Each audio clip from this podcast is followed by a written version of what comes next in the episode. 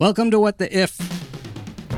I am your erstwhile guide, Philip Shane, documentary filmmaker. My goal is to get the word erstwhile into as many episodes as I can.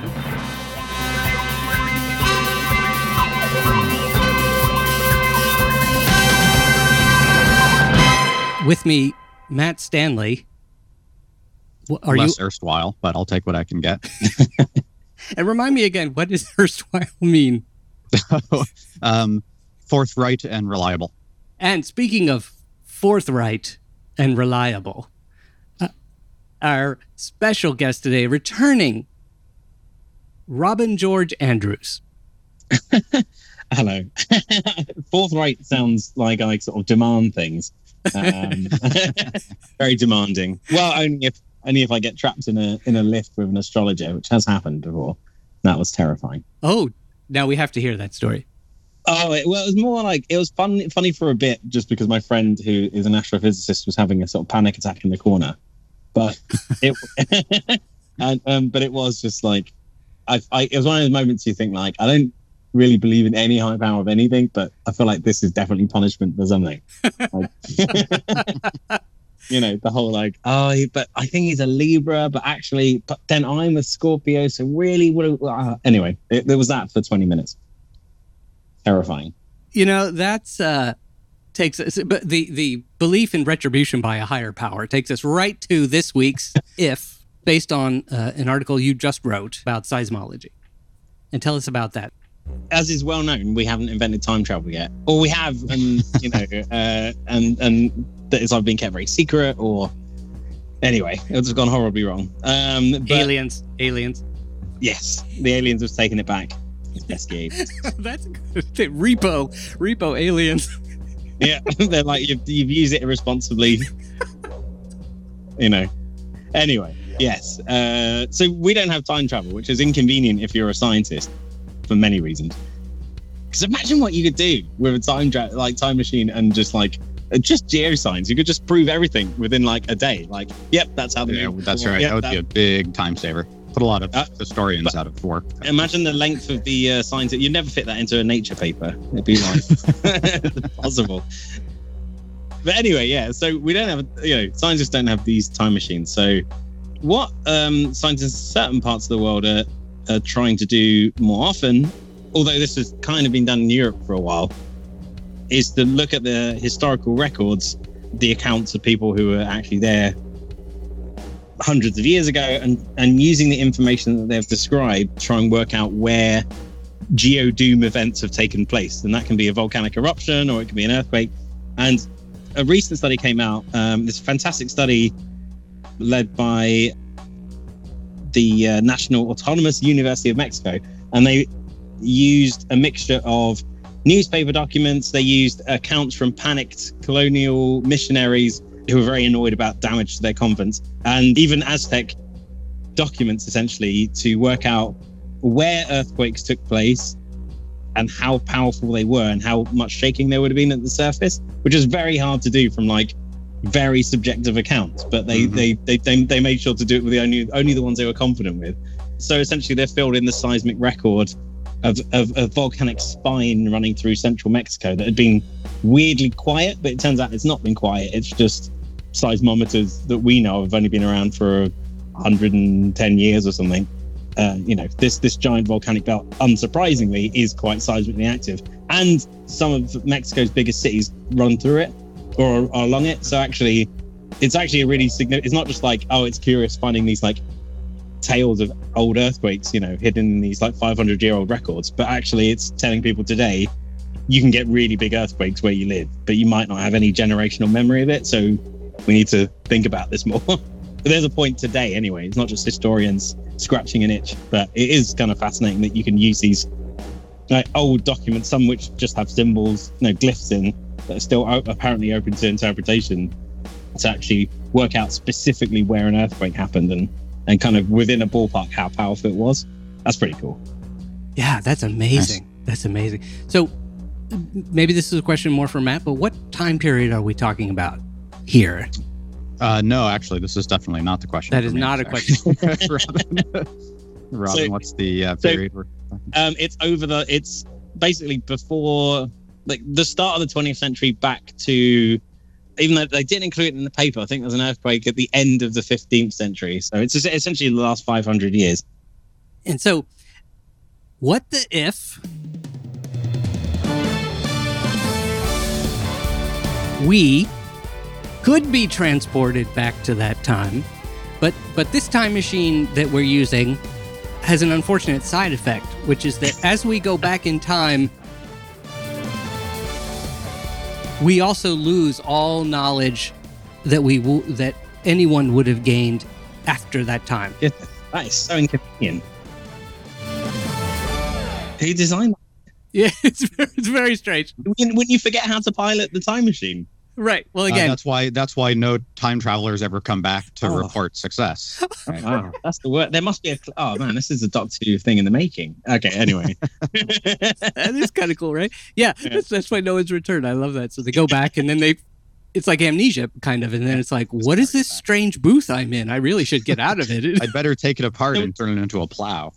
yeah, well, we need. To, if you built, if we had someone that could sacrifice themselves to do that, but you built the time machine with enough, like a big, good enough battery, it would still be working once we dig it up in the present, won't it?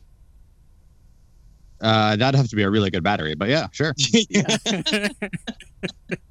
the battery, all the technology itself loses knowledge of how it's supposed to work. Oh. it just, just, it just collapses.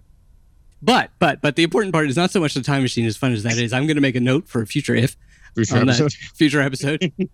but what I'm really intrigued by, and always have been, is basically to get into the mindset of ancient people or pre-science people. And here's an interesting situation I, I, I just realized about this. We have missionaries and we have uh, Native Americans, Uh, Aztecs. Aztecs, Aztecs. The missionaries are Catholic, I think. Is that right? Yep. Uh, yeah, yeah. And the Aztecs are Aztec. Right. Right. Uh, whatever Mel Gibson.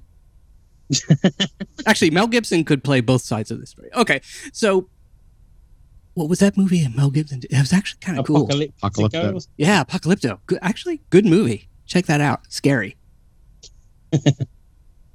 so, how do these two peoples react to earthquakes? I'd imagine they they both react fairly similarly. So the the the ways the codices that the sign, which essentially just like uh, books in a way, the Aztec codices that the historians and scientists are going through. Some of them are written in Nahuatl, which is the kind of native dialect, but they're written in Latin characters, so they're kind of slightly easier to interpret. Some are written in just glyphs, so they are slightly harder to interpret. But the thing that I was like crazy fascinated with with, with this is when I was chatting to one of the to a researcher who knows about this sort of thing.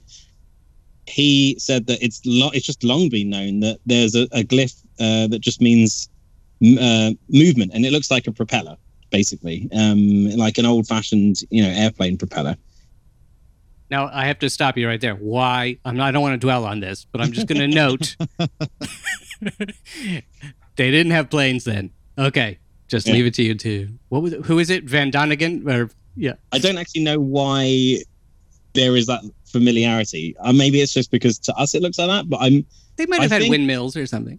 mm, as far as I remember, whirlpools, maybe. Whirlpool. As far as I remember, I think the symbol, I think the symbol is representative of, of a sun. Like there's a number of suns, and one of the suns means movement. Oh, I think that's what it is. nice. Totally But- plausible. Yeah. Yeah. Or, or something to sun or eye. But anyway, that, that symbol has come to mean movement. And I think, Right. you know, it was described to me as a pro- pro- propeller. And my initial thought was, hold on a minute. um but when but but when you have this propeller like symbol above like it looks like just you know like a ladder kind of thing which is the layered earth it means earthquake so which is you know very convenient when if you're a seismologist looking through these records and you see that next to a date that is incredibly convenient Wow. So it's a, the symbol looks like a propeller over a ladder. Yeah, yeah, Right. like a like a squat fat ladder, but yeah. And the ladder is the ladder is buildings. Uh, no, the, la- it, the it's like the layers of the earth. Oh, I see. Oh, interesting. Okay. Mm, mm, mm. And um, they don't always appear with dates um, in these codices, as far as I, I tell. Um, one of them was said to appear near a village or a site that has no modern historical record. So that was kind of cool. There's a, Hmm. an earthquake in 1575 that, that in, in one co- in one book uh, said it took place near this, this site that doesn't exist, but historians using another Aztec uh, codex uh, found hints of a description that it was some sort of, you know, I think it was a revered site, and it was near a volcano, which it does exist today. So that helped the seismologists and historians work out that it was like 28 miles east of of Puebla, which is the city that's, that's still there, and near this volcano kind of thing. So that's how they use it to kind of pinpoint where Yeah. where these earthquakes happen, sort of thing. So the glyph showing the layers uh, of rock is actually really interesting because that suggests that uh, they had a lot of mining experience, or at least were looking closely at things like upthrusts and uh, exclusions, right? Um, Uh, Yeah, I guess yeah. I guess maybe. Yeah. I mean, maybe maybe it was just um maybe they just you know if they dug down deep enough, they there was you know there's the the layers of rocks changed so shallowly that they or they could have seen it in a cliff. But I don't really know actually. I, I Yeah. don't. I'm not really sure. Now, didn't they? They did they mine for gold, or that would they just find like the the the conquistadors were after the gold, right? Among Yeah, the, the Aztecs had uh, gold and copper, but pretty much nobody in the pre modern period dug very deep. Um, it's very hard to mine with pre modern tech. now certainly if you walk into any canyon or anything like that, you you Hmm. see layers. I mean, layers Mhm. are pretty common to see. So that's so, so basically what we can see here is that the Aztecs reaction, one of their reactions was to write it down. yeah, which is just the best reaction to, for for a scientist. we really appreciate Like, that. That's pretty smart. That's pretty Yeah. smart. Um, I mean, they had to take time out from ripping out the hearts, live beating hearts of sacrificial uh, victims, but take time out to take a note. So, do we have any sense of what? So they would write that down, and then would they describe their experience, or how would they? Yeah. I'm, they would attribute it to some god. I'm guessing. Um, I, I don't actually, I don't know if they did in this particular, in the case of this particular earthquake. Uh-huh, Um, uh-huh. this, this one was conveniently, so in a lot of in a lot of glyphs, they're written in these, like I said, these kind of symbols, and and they're still being kind of act, they're still actively debated as to what some of them might mean. So I'm not Uh, sure how uh-huh. certain people are, but in this particular codex, in the, for the 1575 quake, it was in one that was written in Latin characters, very convenient. And there was a, in terms of the experience they had, they actually the the detail was was really useful because they explained that a surface crack appeared after the ground shook, and it was measured in. I'm probably butchering the pronunciation, but like brazas, brazas. Anyway, Mm. 2,800 brazas, and that is a known unit of water depth, and it's roughly equal to the length of two outstretched arms. So scientists use that to work out that the crack, which was probably the fault, because this is quite a shallow earthquake, was three miles long. And then using that, they worked out that it was probably a magnitude 5.7 earthquake, and one that was followed by several aftershocks, because they said that the ground shook for four, four or five days, and no single earthquake would continuously shake for that long. So it must be a big main shock and then lots of aftershocks. That's so cool. Um, but generally speaking, what did uh, the um, the Aztecs in particular, or if we're, if we're not sure on those exact details, sort of just in general, ancient people in general, Mm. how did they? So so if we've gone back in time, and we are now have their mindset. We don't know anything about anything other than what we are, are taught by, I suppose, our parents and and high priests or shamans. And so, what what is our experience? What what do we think when an earthquake happens? Uh, well, I mean, like across cultures generally for a long, long time, earthquakes are generally attributed to, you know, some degree of supernatural entity. You know, I isn't there that legend in Japan that, that an earthquake is created by a giant fish just like jumping up and down? like an earthquake and a Uh, tsunami. the earthquakes, yeah, a, um, I think a carp specifically. yeah, that'll do it. That's Yeah, fantastic. Yeah, Jumping up and down in the water or jumping out of the water and Moving around anyway. I can't remember exactly what its kind of motion it is. Yeah. causing a fuss. yeah, yeah. But like, it's the same with um one of the most one of the most like you know famous tales in in this sense of like how modern science is linking with of, appreciating and understanding you know uh, cu- older cultures is the 1700 Cascadia earthquake up in the Pacific Northwest because that was described in in in, a manner of speaking in various uh, Native American stories about the thunderbird and the whale. Um, and there was a big fight between a giant thunderbird and a whale. And in some stories, the thunderbird is the hero, and sometimes he's the villain. Sometimes there's a third character. But the general gist is these stories tend to describe like ma- a lot of earth shaking, basically a tsunami, and they kind of a lot of them date around the time, basically like a magnitude nine earthquake happened in the Pacific Northwest, caused a giant tsunami, and it went all the way across to Japan, where they called it the well, someone there called it the orphan tsunami because it didn't have an earthquake accompanying it, and they knew already way by that Yeah, point. Every time you yeah, yeah, yeah, earthquakes are associated with tsunamis, so that one didn't, and they could. What someone, some savvy person called it the orphan tsunami, and you know, and they and that was so well described in Japan, like the amount of damage, the height of the waves, you know, the kind of speed in which they came in, the time that it was, you know, it was super useful to to seismologists and you know disaster research and stuff. But yeah, I mean, like there's there is that element of like we don't they don't know what exactly is causing these things and for like hundreds and thousands of years no one knew what was causing them so they were generally attributed to something you know all powerful yeah, my my sense of these is it's usually something um, alive, right? Because Mm. the the motion of the Earth sort of makes it like a living thing for a moment, um, and it's usually so. The European version of this, I can't remember which which god or deity is supposed to live under Mount Etna. uh, Um, isn't it Vul- is it vulcan Is it Vulcan? It could be, but I can't I can't remember. Um, uh, um i'll check Okay. yeah, but the, there's often this sense of um, whatever the this entity is is sleeping for a long time, and then like rolls over, wakes up for a short period of time, then goes back to sleep. Um, so it's this it's this kind of animistic explanation for why the earthquakes come and go. So let's say, let's take that example. Let's say we go back to there. What time period might we be talking about there? Where Uh, well, let's do 15th century Mexico, right? right or or what I was going to say just if if I'm imagining that in Mount Etna there's a sleeping god. Oh, I see. So that would be like um, uh, Roman Greek era. So right. So I'm so I'm in I'm I'm a Roman. and considering all the spaghetti I've eaten, that it could be. Um, do I think like do I literally think there is a god inside that mountain who just woke up and rolled over? Like if I were to climb into that mountain, I would find the god? Well, I think the answer is that uh, there's going to be a great diversity of belief.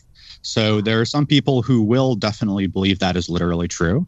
And then there are some people who might have studied uh, Aristotle's writings on earthquakes and uh, decide there's a naturalistic explanation. Um, that is, that there are just uh, physical forces that make this happen. And there are some people that are going to believe a mix of both. Ah, interesting. Which would be a little bit more like our time. Yeah. Or or or those uh, um, the, missionaries in Mexico. Did they? Yeah. How did they? So the feel. the missionaries would be representing um, the the best of European knowledge at the time, Mm. which will still be a, a heady mix of both of these. Um, that is the sense that there's some kind of divine providence behind disasters like earthquakes, uh, but also a recognition that there are clearly natural forces at work too. So actually, about a um, in, in the middle of the period. Uh, Robin's article is talking about, there's this Jesuit missionary named Athanasius Kircher, who um, writes essentially the first major European book on the nature of volcanoes. Um, and it's got this awesome title. What is it? Oh, uh, The Volcanoes or Burning and Fire Vomiting Mountains, Famous in the World. Um, I've got to get that into an article somewhere. That's right, and it's and I should say, and a lot of the the information in there comes from these studies done by missionaries in the New World. So this process of the missionaries writing down these Aztec histories kind of form the early foundation for the modern field of of uh, volcanology. Wow, Mm. that's wild. Yeah, and, the and- detail's amazing as well. There's that like the one of the other articles that came up on the thing was a in 1568, so even earlier than the the one that was used, the Aztec codices were used for, and it describes like the the the liquefaction of the soil, which basically is when it turns into like a fluid and moves around, Mm, yeah. landslides, cracks all over the ground. You know, they they describe which wells suddenly flooded and which didn't. And you know, you can use all this information to work out. Oh, it's a magnitude seven point two event. You know, give or take uh, a little bit, sort of thing. So the detail is like crazy good in these in these accounts. Yeah, they're really careful recorders. interesting. They want to get renew- remunerations from the church for damages to their convents as well. Oh, is that uh, I think. Yeah. Uh, Yes. um so yeah, in in um in california like early on as well you know um when there were plenty of missionaries still there you know i'm sure there still are but you know what i mean um um with uh, convents and churches the reason one of the reasons they were asked they wanted to describe the damage from earthquakes to their convents and churches so much is so that the catholic church would pay them back for their for the damage to their high walled ceilings Yeah. So so basically, it's like an insurance, you know, uh, a record. Like, hey, Yeah. you know, we need. We're, and, and in order to get our insurance, we got to really milk it here. More detail, more money. that's the thing as well. You have to be careful. Like they're, they're saying, you have to be careful because you have to be careful to work out like what what is truth and what is someone actually embellishing it a little bit just to make it sound a bit more dramatic. Apparently, that's quite tricky. Um, That's not easy at all. That's um. So this is an incredible period here where we really have, if we think just in terms of science, Hmm. two world views kind of coming together. So we have the the Aztecs who I don't I don't know how much do you guys have any idea how, how much of what we would call science they had or or they really just uh, myth based? Yeah, they knew an intense amount about the natural world, um, both uh, uh, geological and biological, um, and were competent astronomers. They weren't as good as the Mayans, but uh, really rich and deep. So I should say, you know, these. Uh, uh, it's not an accident that the missionaries are copying down these Aztec records because they realize very quickly that the locals know the land much better than they do, and they try to take advantage of that. And there's- there's a important sense in which, when all of this information comes back to Europe, that helps kickstart the scientific revolution. Whoa. So the da- they're data mining in the new world And literally mining, yeah. and literally mining, yeah, and shipping that back, and it's changing the world. it's it's a really good example of how you can't like this kind of field is a really good example of how you can't fully understand a, a, region without taking into account the regional and historical cultural like context of things because if you just dive in and try and you know you, you're just going to slow yourself down even if you work something out eventually you know all this all this rich detail and information that's already been written about maybe in a different way to how you'd write it but it's still there and it just needs kind of translating. So it's like a language problem, really. Yeah. Wow, that's interesting. Now, do we know what what was the situation where you had a native person writing this down using Latin letters, but but speaking his own language? I see. I don't know about this. This is this is slightly too beyond my thing. I I was kind of initially very because I at first thought all these codices are written in glyphs and some of them were written in Latin characters. The one that was used to pinpoint that earthquake, the one that opened like the three mile wide crack in the ground, I think was written around the time of or shortly after the conquest by the Spanish, you know, Empire. So maybe I'm guessing it's something to the fact that after that happened, there was a there was like an adoption or use, you know, of Latin characters to describe things in some way. But I don't actually, I'm not actually sure. This is tough. I don't. I'm not familiar with this specific one, but it's it was a fairly common practice for European missionaries to c- try to create a transliteration hmm. system of the local language, but using Latin characters. So they do this for Hawaiian and Javanese. It's it's a, a, a sort of standard thing to do um, as a first step to getting people to learn the European language. Wow, it's like the closest thing they could come to recording the sound. Yep, that's exactly it. And I should say that's why, Mm. for instance, um, all of early Hawaiian is is written in these Latin characters.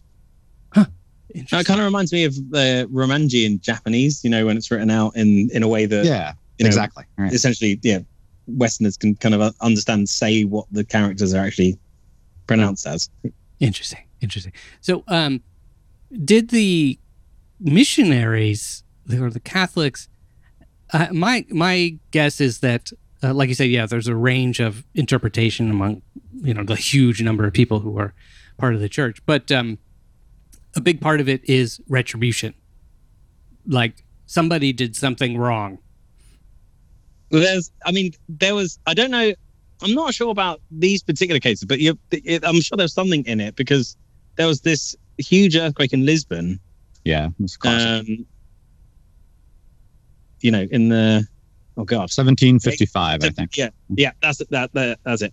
Um, and that was depending on who you asked, that was either that was punishment from that was either just nothing, no punishment at all. Like there were some people that were like, "Well, this isn't related to anything supernatural," or it was blamed on progressive or regressive political value. Like it, there was people blamed it on anything. Basically, they're like, "Oh, this is a sign that we're doing the wrong thing, or this is a sign we're doing the right thing," and it wasn't. There was they basically it was basically used to attribute to anything anyone wanted. Um, Yeah. the Lisbon earthquake's an amazing sort of um, uh, litmus test for everybody among European intellectuals. Like, do you do you think it's a sign that God is happy with us? Is it a sign that God is angry with us? Is it a sign that God doesn't care about us at all? It's uh, one of the most written about events like of the 18th century. Ah, wow. And so, just tell me what what is that story? What happened there? Oh, the Lisbon earthquake. Uh, so essentially, um, uh, Lisbon, which at the time was one of the great cities uh, of Europe, um, is destroyed on uh, All Saints' Day of all times.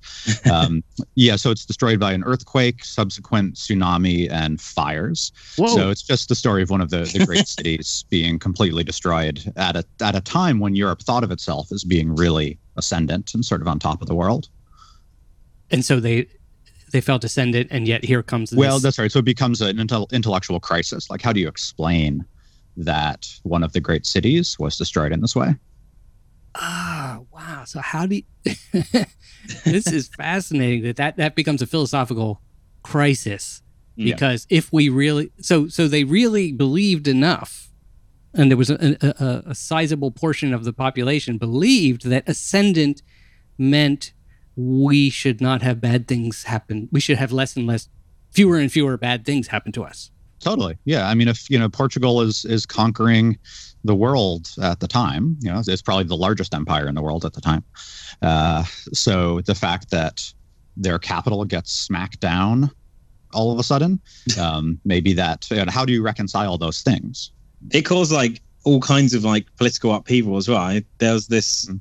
The country's permanent secretary kind of used this event to consolidate his power and and, and like put in all these like sweeping, centralized e- economic reforms and things like that. And he he he stopped. He said, decided that the country would stop trading with Britain around the time sort of thing. And you know, I think there's an estimate that the country lost something like like almost half of its GDP Yeah, Im- an insane immediately. amount. yeah yeah um so yeah it was it was it was pretty pretty bad it was a bad day to be in portugal for sure Yeah, but and, and this leader could use could could legitimately, or at least as legitimately as leaders can, with their basically it was fake news, but he may or may not have thought it was fake that this disaster was caused by, you know, i- i- mismanagement Mm. in the in the provinces. Uh, yeah, that's right. and, and the the the the writer voltaire who had one of the best i think it was him who had one of the best but he had the best last line in ever i think. I think when he was on his deathbed he said something when someone's like do you want to pray to god and renounce your sins? And he said something like i don't want to take sides. Which is a great line to say. Um, but like during after this event, he basically rallied against people that said, "Oh, it's some divine intervention that there was this catastrophe," because he basically pointed to London and Paris and all their hedonistic pleasures, and they're like, you know, he said something like Lisbon is destroyed, but they still dance in Paris, you know. so it's uh, so he was annoyed that anyone was attributing it to anything beyond human realm. So it just made a lot of people very angry. I think it's safe to say. Lastly, be, before we get back in our time machine, accidentally we stumble in drunk. Some paradox, yeah. Yeah, Stumble yeah. We stumble in, or we, you know, we spoke some. We were visiting the shaman maybe a little bit too late, and uh, we come stumbling out of you know, uh, doing some cool cave art or whatever. And uh, what I'm always struggling with is how literal um, people felt. So we can always say there was a wide range, but but do we think maybe this is more a Matt question? Do we think that the majority of people really felt li- like that these things were literally true? Like for instance, the the Aztecs have amazing, well, you know, as all cultures do, but amazing stories of the gods. You know, the rain god and this and that. Yeah, I mean, the answer is we don't really know. It's a good way to get a fight started among a group of historians, if you're so inclined. Because really, what the the way you answer that question doesn't really rely on sources. It relies on how you think, how, how you as a modern person think about people in the past. So if you think about people in the past as being just like us and sort of rational and literal, then you'll interpret their statements that way. If you think of them as being crazed savages that don't understand the world around them, then you'll interpret it that way. Um, so the answer is we don't really know. I, and I can say just from a personal standpoint, you know, I haven't given a shout out to my mother in a while. And she was she she I was gonna say she was she is very superstitious in a way. So if something bad were to happen, you know, if she stubbed her toe or whatever, she'd say, "Oh, I'm you know, mm, God is mad at me. I must have done something wrong." And I grew up in that, and then got you know poisoned by the mind of Carl Sagan, and got interested in science and threw away superstition, and I still cannot, you know, five decades later, whatever, I cannot shake that feeling, at least in, in the in the moment. You know, oh, what did I what did I do to deserve this? Mm-mm. Um, This is it's kind of it's a very human thing to do, really, isn't it? It's just like yeah, Yeah. it just see everything seems improbable on a human scale, you know, and then you zoom out and you're like, oh, it's a lot of really random, nasty, and amazing stuff happening all at once. just hard to see when you're on the ground. That's true. Which always ends, you know, that we always have a limit. So beyond that, who knows? God of the Yeah. gaps. Um, so so the fun. So then the, the the the the moral of the story is as we stumbled into our time machine and. Uh, you know, fell asleep and our hand accidentally hit the start button or whatever, return, uh, return to sender. We return and we still can't shake the, you know, we're still stuck in this place of like, well, I don't know. Maybe there is a God sleeping in that mountain. Maybe there is a carp jumping up and down. That's right. I mean, what explanation do you have for why you happened to hit the button uh, as you were falling asleep, right? God made you do it. That's true. That's true. That's true. Um, God made us do this episode. And so, uh, listeners, I hope you feel it was a reward and not a Lisbon earthquake uh, for you, the punishment. or Sodom That's and Gomorrah. that's quite a new term, like for like an omni shambles to the extreme, like a Lisbon quake. Exactly. Exactly. Replacing the old Sodom and Gomorrah problem. Aye. yeah, Another great more more up to date. Another great story. Wow, thank you for this. This this was a globe trotting, uh, not just a time trotting as well as globe trotting Mm-hmm. adventure. If Fish trotting. Yeah. fish fi- fish trotting, if that, I think we have a T-shirt there. Which, by the way, listeners, we are, uh, as all podcasts must must. Uh, we're um, going to be starting a T-shirt sales collection. We're looking into it. I can't say at all when that will exactly start, but if you have suggestions for slogans you would like, then send them in. Feedback at whattheif.com. Robin, thank you for this incredible adventure. Do you have a story coming up? You know, what are you working on now, or what's coming up? Uh, yeah, it's well, it's it's one of those things where I'm at the end of a few features, but there's there's there was an expedition to a volcano recently, very like far from anyone, and scientists have been able to do something rather remarkable with it. Uh, but I still can't tell you what it is. Oh, that's good. It's a tease. No, that's good. Within before the end of the month, this will be out, and um, it will be out in in the New York Times. This one, so this one is a this is a cool. This is very cool. It's my favorite thing I've ever worked on. So looking forward Wow. to it.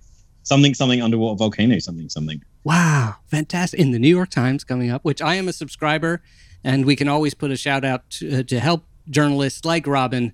If you read any whatever your print news uh, source is, subscribe if you can.